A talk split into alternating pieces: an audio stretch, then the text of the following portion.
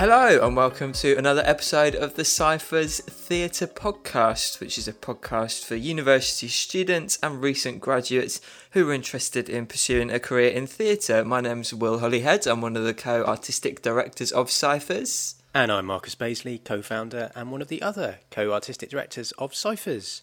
This week we had a great chat with Katherine Soper. Kath is a playwright. She studied English literature at the University of Cambridge and then went on to train in writing, doing masters at the Royal Central School of Speech and Drama. While she was at Central, she wrote her play Wish List, which she continued to develop afterwards, and that went on to win the Bruntwood Prize for New Writing which meant that it was produced at the Royal Exchange in Manchester and then transferred to the Royal Court Theatre in London. We had a fantastic chat with her, looking at her journey from university drama through to professional playwright. Yeah, absolutely. I certainly found it very interesting, very inspirational, and hope you do too.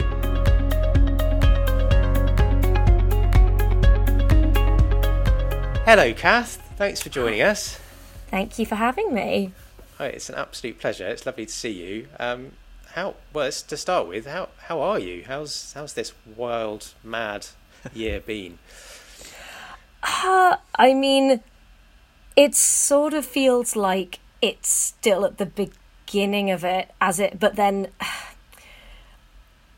I sort of feel like I'm still in March or so, being like, man, the American elections are a really long way away, and um, now we're really having to worry about it. And yeah, I, I it'll be a year like no other. I hope. Well, yeah, hopefully. Fingers crossed. uh, yeah, it has been. As a time has just done weird things this year. Mm. Um, though I suppose thinking about time, we can do a bit of a let's let's rewind time now, and we can think a little bit about. I suppose um, because we we've obviously known each other for a long time. Um, mm-hmm. I don't know over 10 years anyway. Yeah, um, we would probably have met in like maybe 2007. That sounds about right. Yeah. yeah.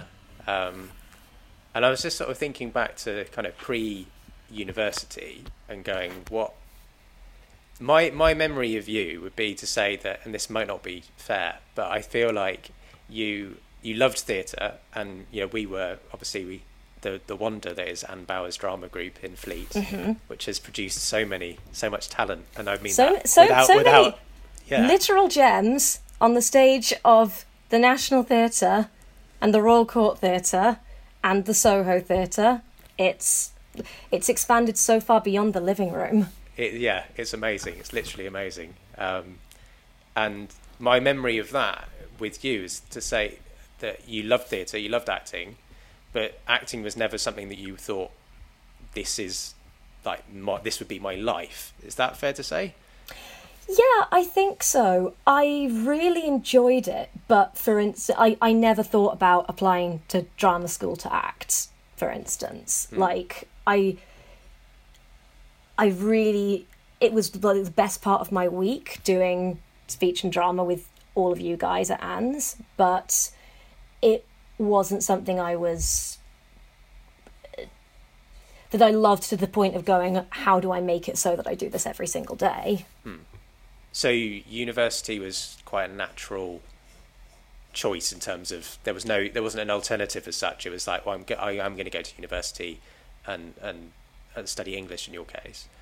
Yeah, well, I mean, I think it's to be honest, it it was sort of a given that I would do English in my mind ever since I learned that that existed um, as an option. Like I never thought about doing any other subject. It was so I yeah I think it's that thing where for me drama was almost like one of the components of that wider sphere mm. of of English and li- literariness and literature and theatre and poetry and things. It was all part of this one. Um, this what this like this one umbrella that was what I wanted to to study. Um, so was was going to going to Cambridge was writing in your head at that point, or were you just going to English, going to Cambridge to study English, and that was that was just a journey in itself? I think like I had an idea that I would write maybe in some capacity, but I spent most of my adolescence like sort of just looking out the window, wishing I was somewhere else, or looking into the internet, wishing I lived in there in some ways. Like, it's. It wasn't something that, like, I, I hadn't really written much. I sort of thought I would be a writer in the way that every kind of young person who really likes English assumes that's the job that you do. um, but it wasn't I, I, I had never like I mean I, I, suppose like when I was at school I'd like helped co-write like a kind of short play but even then I don't think I've really put the joined the dots together for this to be something that I would want to do it was really only when um, I got to Cambridge and saw other people writing plays and I think then it felt not like something that I would do as an adult far away in the future and I didn't have to worry about it at that point or make any plans. Um, I, it seemed like you literally could write a play and have it on here potentially. And that was when all of it sparked. So, so actually, the university then started facilitating your opportunity to write that was yeah i mean it as i'll probably go on say it didn't really work out that way because i didn't actually get anything performed but it was it was the thing that helped me look at these two things that i that i liked the idea of in isolation put them together and realize that maybe that's what i wanted to do more seriously so then going thinking of of your time at university, then what's what sort of drama related stuff were you doing then?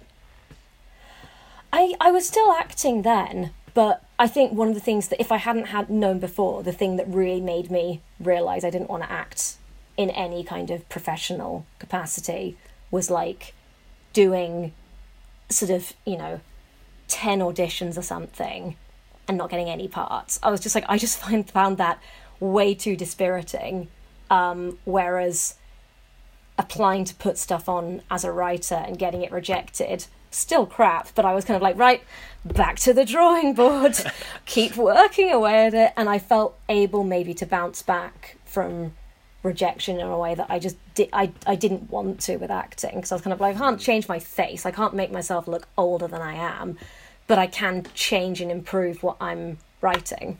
And so I guess I felt I just had much more agency around that.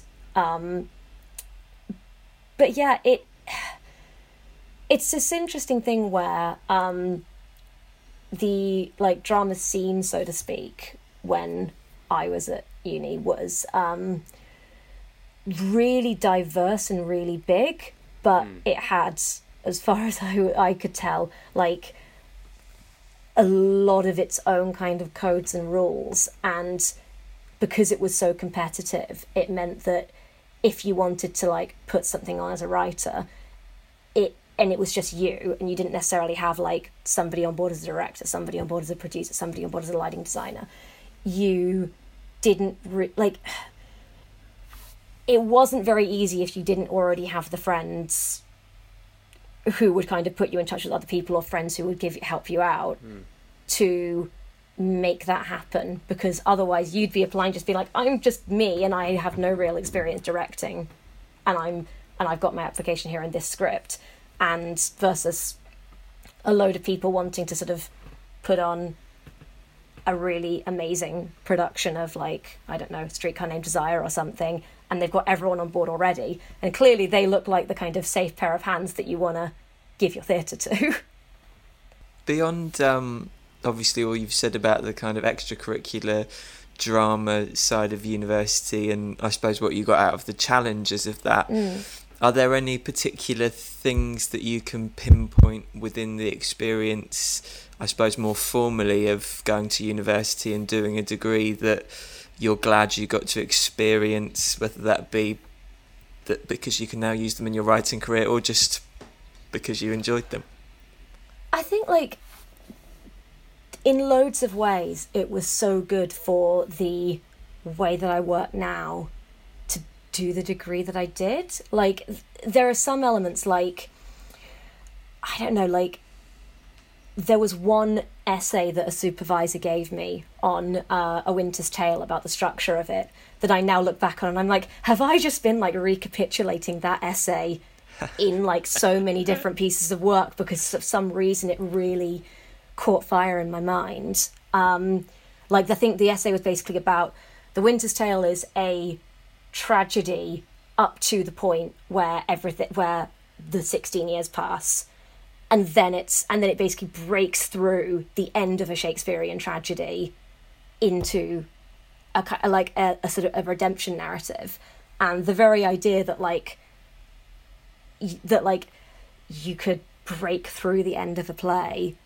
for like has kind of lived in my mind ever since for some reason. And so there are loads of like things like that academically that were really really helpful to me and have kind of lived on with me but also just I think the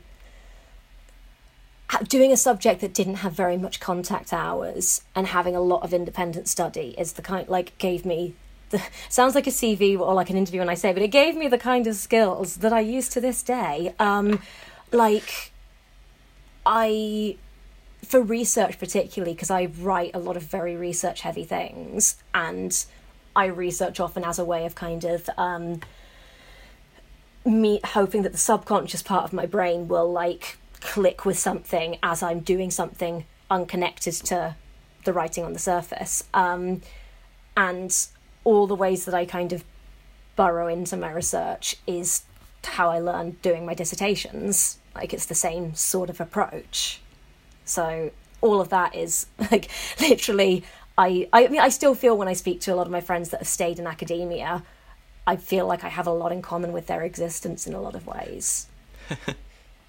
Yeah, definitely, definitely. I think I think we underestimate often the skills that we learn doing these sort of degrees where we are on our own working away, particularly I suppose as writers and directors, but also I think you know um, Akshay, who was an actor we spoke to last week, was saying how actually you know as an actor you spend a lot of time on your own in your room working on a script. Like it's still actually those skills that you develop at university are actually still really useful. Um, so then with you then went on to train at Central. I did, yeah. When yeah, did yeah. that sort of idea start to form in your head of something? Or maybe I maybe I should go and get some training. I think I knew when it got to kind of my third year and I was still not getting any of like I think cause I I wrote two really long plays when I was at Cambridge and I think I wrote one slightly shorter one that was maybe like an hour or so and I think by the time I'd kind of done my maybe third or fourth application to put on something I wanted and not got anything out of it in third year, I sort of thought like I need to. I knew that it wasn't doing uh, that. I, that my confidence was in a not great place, and it was not. And I knew that there were things in my writing that I needed to work on. Like I knew that I was really obsessed with the way that people spoke dialogue wise, and I knew that I was obsessed with characters, and I knew that I kind of had a sense of the way that I wanted characters to change and progress, but I didn't know how to do plot and I didn't know how to do scene structure and I didn't really know how to do conflict. Um, and because I was sort of, I kind of felt like I was coming up to the edge of how much I could progress without any any other help or feedback. And I think I was also kind of wanting to try and find some sort of safe space, I guess, where the learning was the point, and I wasn't like trying to get something as good as it could be, submitting it and getting rejected, but that I was as in part of a conversation of trying to like like of a, it, where it was a given that I want this to be better and I need to work out how to do it. Um, so I think that was the thinking that I had, and so I looked up a lot of the writing, the like playwriting particularly, masters across the country. And at the time, I think it might be different now. Um, I'm not sure. At the time, Centrals was the only one that was really properly writing focused. Because I think, like, I did look at the. I think RADA has a text and performance one Yeah. that I looked at really briefly. Um, but I it like I was kind of like it's not writing focused enough for me. Yeah, that text and Um, performance one is is much broader, and Yeah. you. I mean, the, I suppose the advantage of that is that it gives you opportunity to explore lots of different things. But yeah, the disadvantage is it it hasn't got that narrow focus on that particular type of training. Yeah. Yeah, and my feeling was basically that I wanted to do it at a drama school instead of a university because actors would be around and directors would be around. And I kind of just thought it will. I, I had a feeling after after being at like Cambridge for three years, I was like, I want to want to be with some real actors. No, that's mean. Um, no, I um, I I just wanted to be in a more completely drama focused area, especially because I didn't do drama GCSE and I didn't do theatre studies A level. And Cambridge doesn't really have a drama course. They've got an English drama and education course, but not an actual drama course. So, and the and the and the drama like all the departments for that are like completely the other side of Cambridge, where like you don't go if you're not part of it. And so, I was kind of like, this is I think the environment maybe that I've been missing out on. Hmm, interesting. That's yeah. So it's a an opportunity to not just to hone a craft, but also to engage with a, a different group of people and a different community, and to start to bring that kind of potential collaborator network a little bit more around you. So I, I know a lot of people, when they come into the end of their degree, are going are starting to think, oh, should I should I do a masters? What what? And and also doing that the inevitable weighing up of uh, a master's degree versus the expense, which we all have to kind of work out. Yeah. Um, from your experience, uh, what what are the kind of like headlines of what you, you what you've taken away from doing a masters? I mean, we'll come on to wish list and and that um, whole journey, but but yeah, just sort of generally that experience. Well, it's an interesting thing because I always want to sort of think to myself, could I have gotten the things I got out of a master's some other way if I hadn't had access to the money? Or like if I was trying to do it now and like or like even what I did my I started mine in 2013, which is like 7 years ago now. Everything's so much more expensive than it was even then. Like hmm. When I, I like my eyes water when I look at the prices of a lot of them.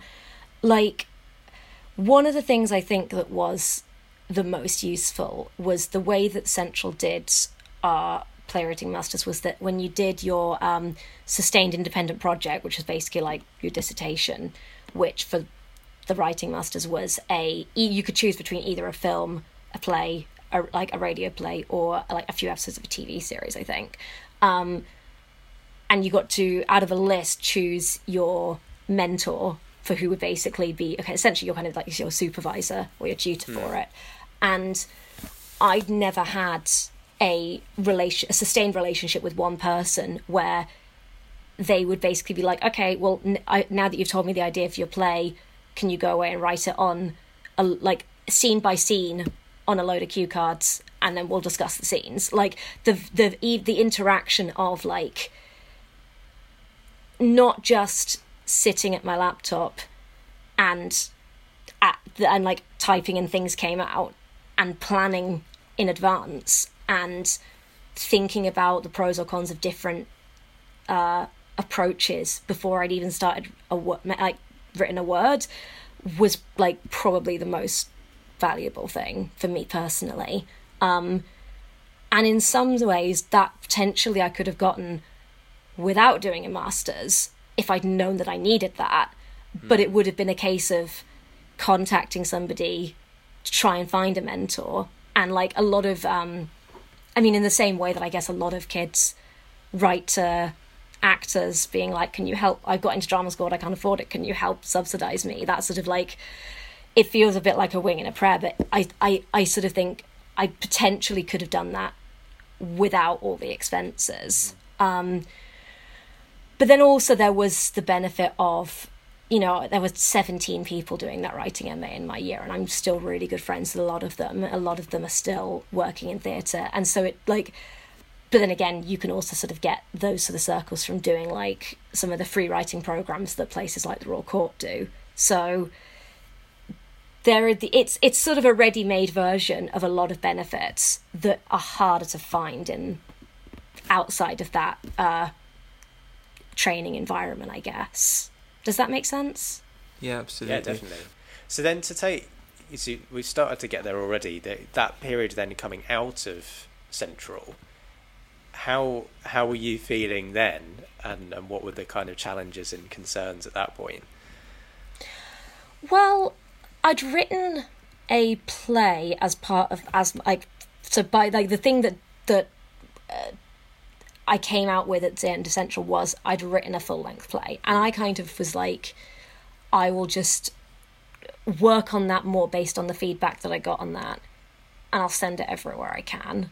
Um, I mean, every, everywhere didn't really end up happening. I like this was the days when Ideas Tap existed. Um, Oh, may it wow, rest in peace. Um, so I like remember sending it to.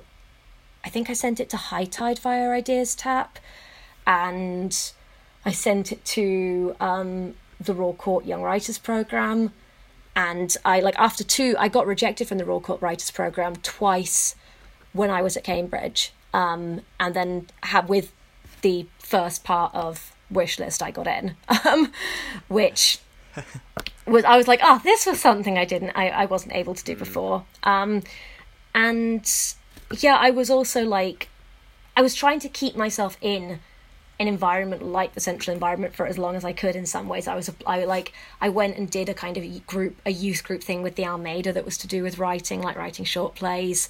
And I did the Royal Court one. I think I applied to like um one at the lyric or something and didn't get in.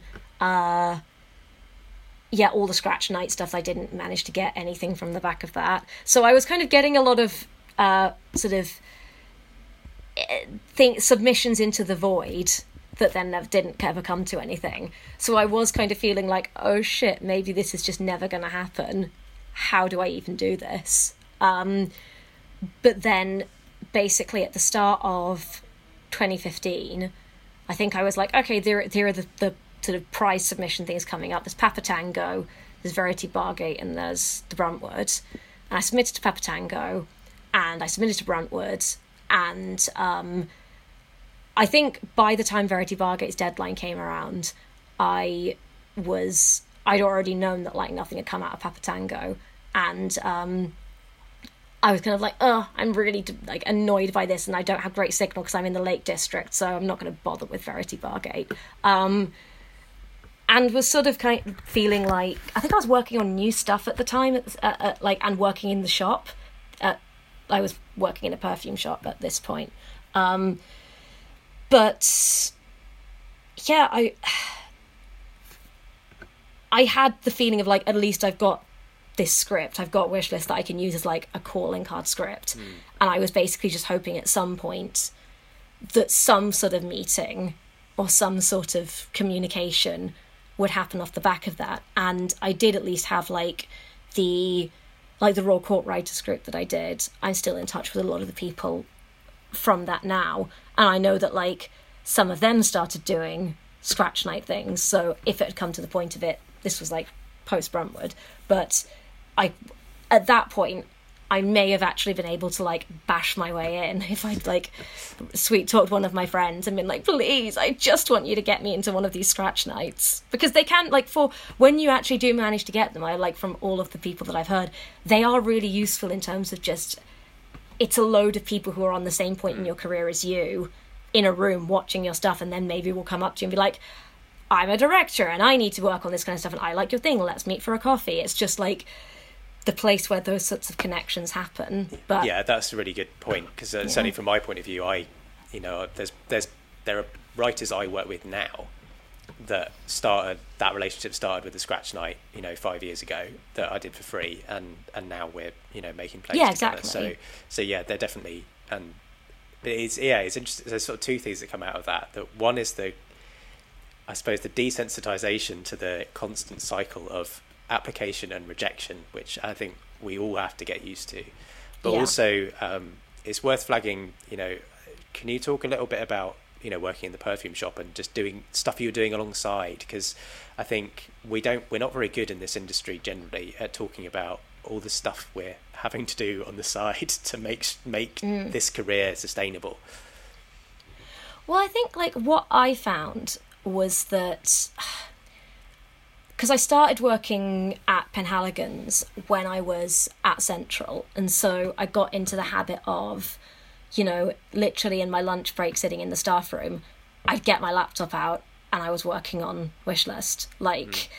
it, I'd some, I often, especially when I had like sort of like in that period where I was writing that play, and I had like only a few months to basically get it into the shape where I wanted to submit it.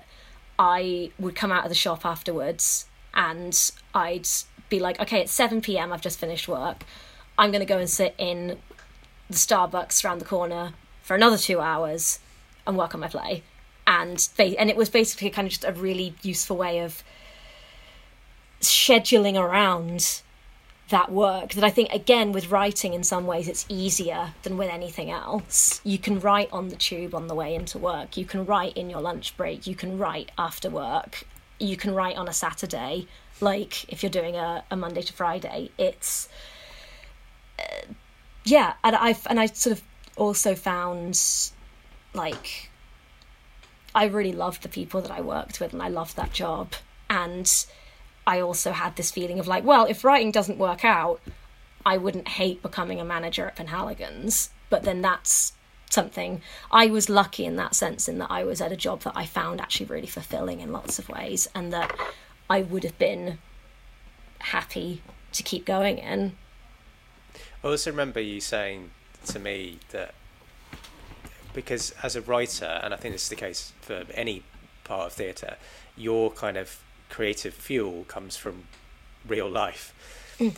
and actually having a having a job, a job job, was part of the that fuel. Like it, then you're meeting people, having seeing real conversations, etc.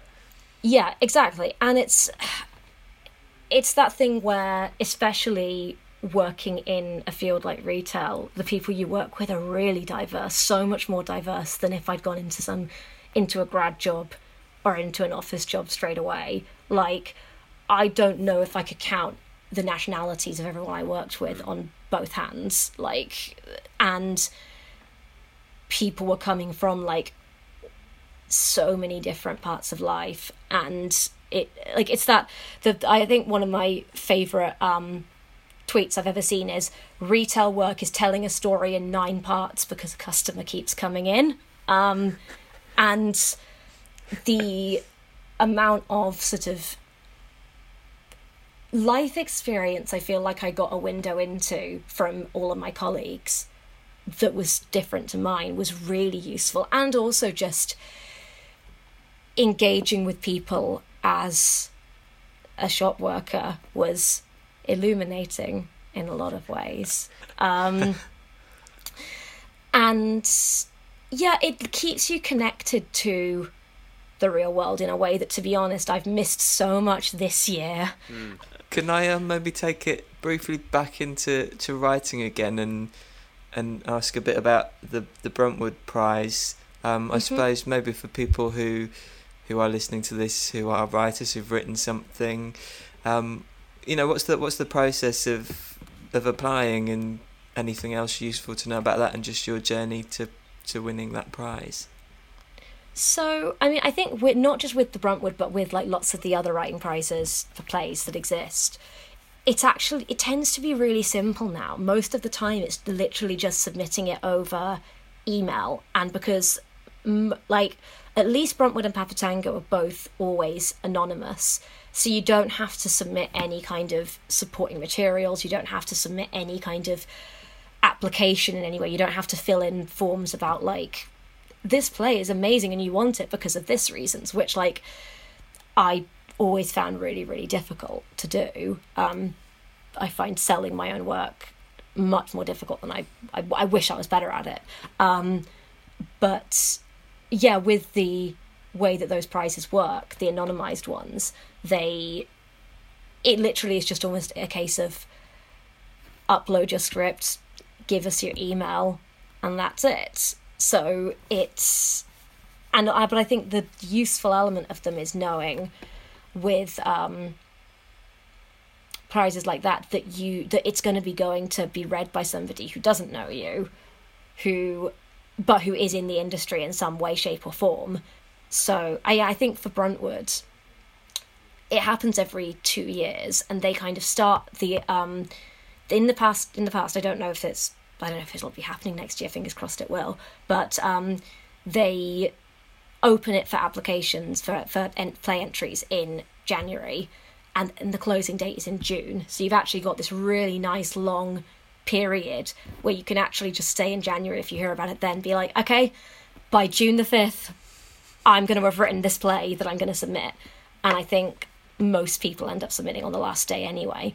But they also, through the process, tend to upload a load of really amazing resources for writers like videos, video lessons with playwrights, and articles by playwrights and that kind of thing, just to kind of keep the sort of ball rolling as though it's almost like a little club where like this is the type of period when you're working on the play to submit here and if you get into the top 100 uh, plays i think then you get like i think i think as far as I'm aware, like a full page of feedback from the Royal Exchange, which is the theatre in Manchester who runs it.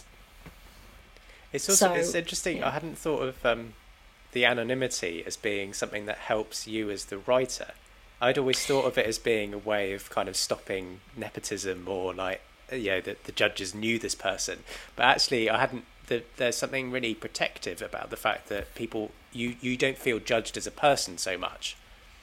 Yeah, absolutely. Like it's I think the one of the reasons that I tend to that I'm drawn to writing in the first place is often to express things that I don't necessarily like want to talk about or I don't know how to talk about or I'm working out something emotionally that I can't really necessarily put my finger on or like summarize that's the reason it's a play and it's not a summary like so not having to put any supporting material with it just letting the words on the page do the work and it being judged in the kind of vacuum in a sense I've, yeah it, it, it i found it like you say really protective um, were there any points yeah. with all of these sort of submitting of of this of this play particularly but any play really that where hitting that send button felt really hard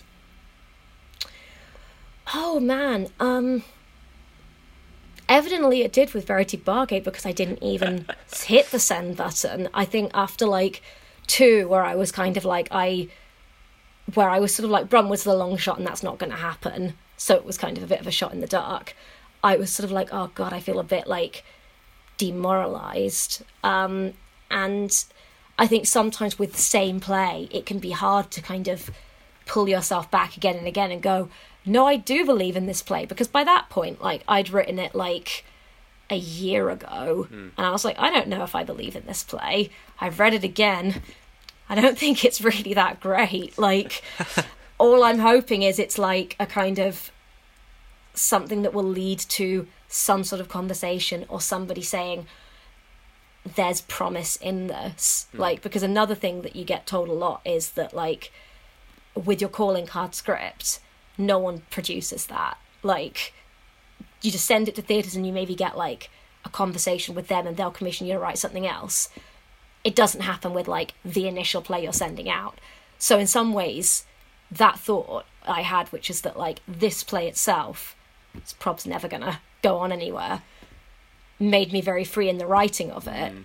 And to like Larson in the submitting of it, because all I was do like in my mind, I was just saying like, this is me. Do you like this? Um, uh, do you want to go any further talking to me? Let's have a chat. Ra- yeah. Yeah, rather than like, this is the play. Even though that is what Bruntwood is about. So I think I, in some ways, I was doing it just as a sort of, this is what you do. You just send the things out rather than, am I ready for this play to go on? Do I think this play is re- is ready to go on? it was almost just like, this is what you do. You've just got to keep sending them out. Yeah, that's that's that's great. I think that's a really good way of thinking about it as well. So, but obviously the play the play did happen. It did go on. It, yeah. Yeah, he won the Bruntwood, and then Um, just briefly, um, before we come on to, I mean, you've had loads of advice in this already, but um, before we come on to sort of any specific bits of advice, uh, how how did winning the Bruntwood change things? Like, like I did not really have a career before the Bruntwood, and now I do. Like, it's the most transformative thing that's ever happened in my life by a long shot, and I think not even just the very fact of people knowing I'd won it and therefore being interested, but the process of having my play on. Like, to a degree, when I found out that I'd made the shortlist, I'd made the top 10, I thought to myself, like, okay, this is something I can use to make sure it goes on some I, I that was the first time I really thought about maybe I should put this on in a fringe capacity. Maybe it could actually be useful for me. Because I, I it's funny thinking about it now. I had just not even thought of self-producing up to that point because i just didn't assume i assumed my work wasn't ready or good enough. And it was sort of only with that vote of confidence that i kind of thought maybe i can actually uh, duel in this fight. Um, and so i that when the shortlist happened i kind of said to myself if you don't win, you have to try and do something with it and make it happen in some way because this is the biggest vote of confidence you've mm. ever had with it. And then, and I also that like, like I think a few weeks before the ceremony itself, the exchange told us those of us who didn't have agents on the shortlist, they were like, "Are you okay with us sending your script out to agents?" Um, and I met the um, lovely Jonathan Kinnersley, who would become my agent, uh, right before the ceremony, so before I knew that I'd actually won, and he told me how much he loved the play, and so even if that hadn't I hadn't won, I would have gotten hopefully an agent out of it, mm. I would have had that sort of change in the way that I looked at my own work. But then the process of actually being able to work with a professional director with like the wonderful Matthew Xia and to work with a literary manager and to see it really go from page to stage. I mean, it was kind of being thrown in at the deep end to um, have it first on at the exchange and then at the Royal Court, but it as like the the very first time that I've really seen that happening. But it's a really interesting thing to think about because I I've not even really said this.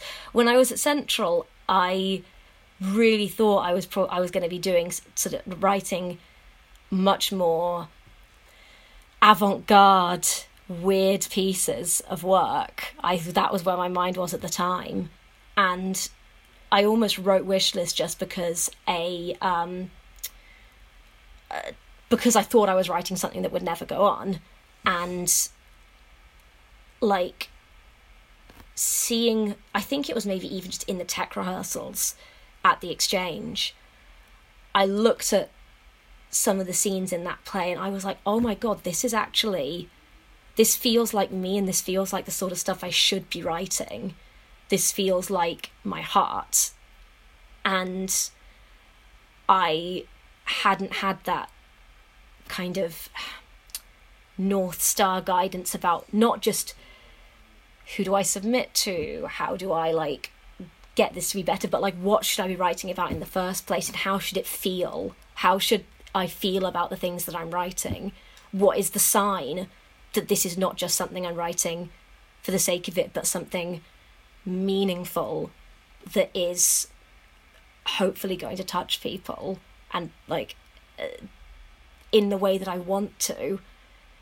And and I think also, I guess, just made me realize that there wasn't some kind of uh, particularly clever or cool bar I needed to meet for my work to be worthwhile.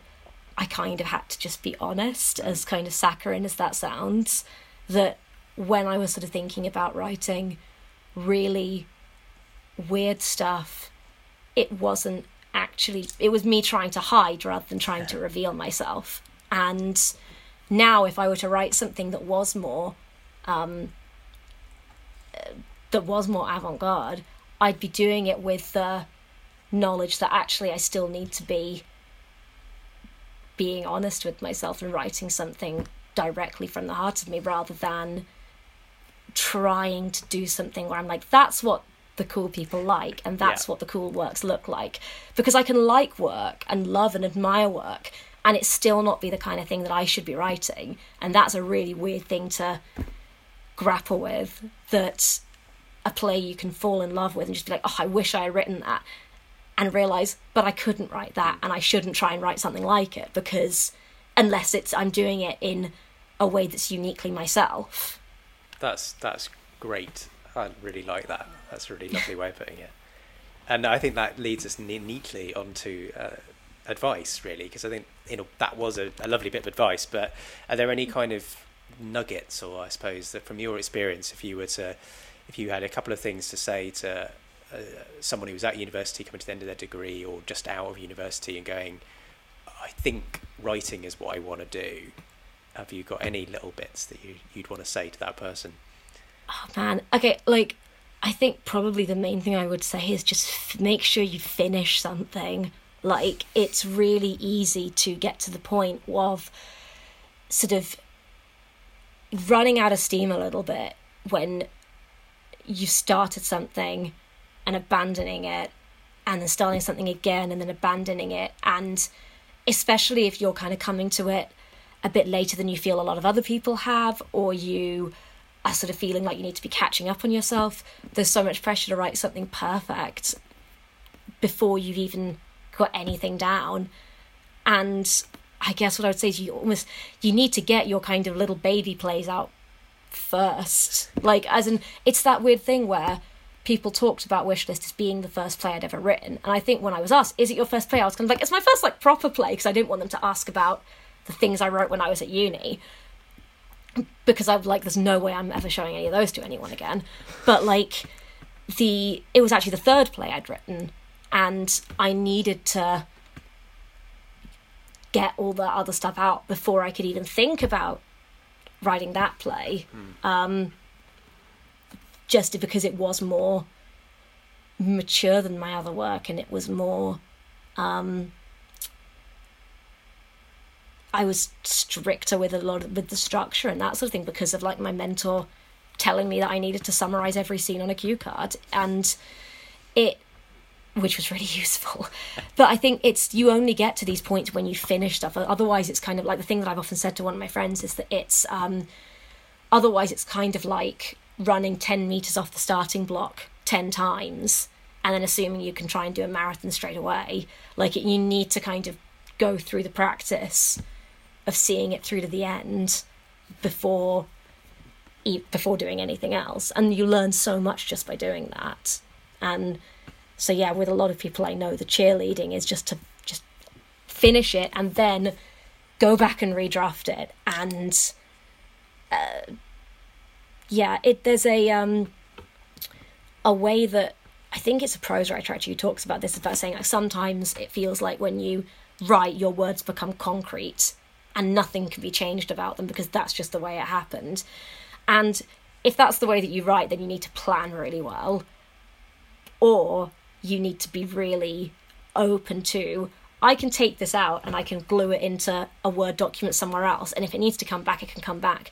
But actually, I can just be brave with trying to push this work into to be the best it can be and not worrying about if I've written a version of this and I finished it and it's not as good as it can be already, does that mean I'm not talented? Hmm. Like, again, it's that uh, we've i think a lot of us who go into theatre i mean this is true for me there's this kind of attraction to the idea of being a talented person you almost think that's something that you can spot at first sight or mm. that it's obvious in anything you do. And in some ways that's correct because i sort of look at the very first things that i wrote and i'm like there are like glimpses in here of the stuff that i would write later that i would consider much much better. But it, it there was also so like it was so it was it was as much a verb as a state that I already had. So Yeah. that's, No, that's the bit. That was the big advice. I think yeah. So be brave, finish, and Mm. be prepared to. You can change and make it better. yeah, and not to feel worried or threatened by that. I guess I think a lot of times people will. I definitely had this. You ask for feedback because it's some. You know, it's something that you do. Yeah. And then the feedback comes back, and you're like, "This means I'm crap," but No, it just means that you can make it better. yeah, Yeah. And even somebody giving you the feedback shows that investment in seeing the better version of it someday.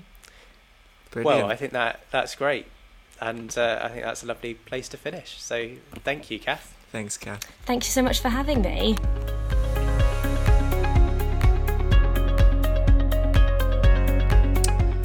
Well, there you go. That was our chat with award-winning writer Kath Soper.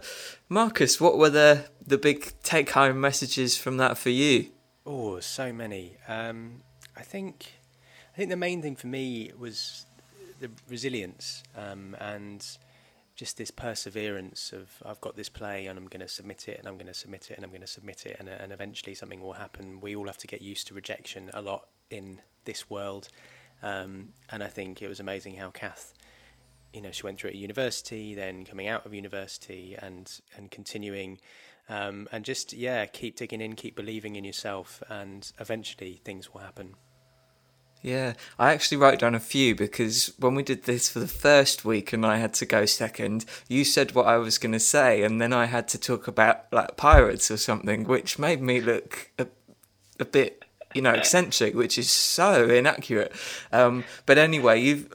I'm glad I did because that was one I put down as well that you've clearly stolen somehow. Um, but anyway, to pick another one off the list and a better one anyway, um, I'd say it's that idea that if you run the first 10 metres of a 100 metre race, however many times, you're never actually going to finish the 100 metre sprint. That really struck home for me. Yeah, great. So if you enjoyed that and want to hear more, then subscribe to the podcast wherever you listen to your podcasts. Yeah, and um, if you want, you can ask us a question on Twitter um, at Cyphers UK if there's anything that you want us to cover in future podcasts or just questions that we can answer on social media right back at you. Um, just use the hashtag Cyphers Create and we'll be sure to get back to you. But until next time, that aside, it's goodbye from me and it's goodbye from me.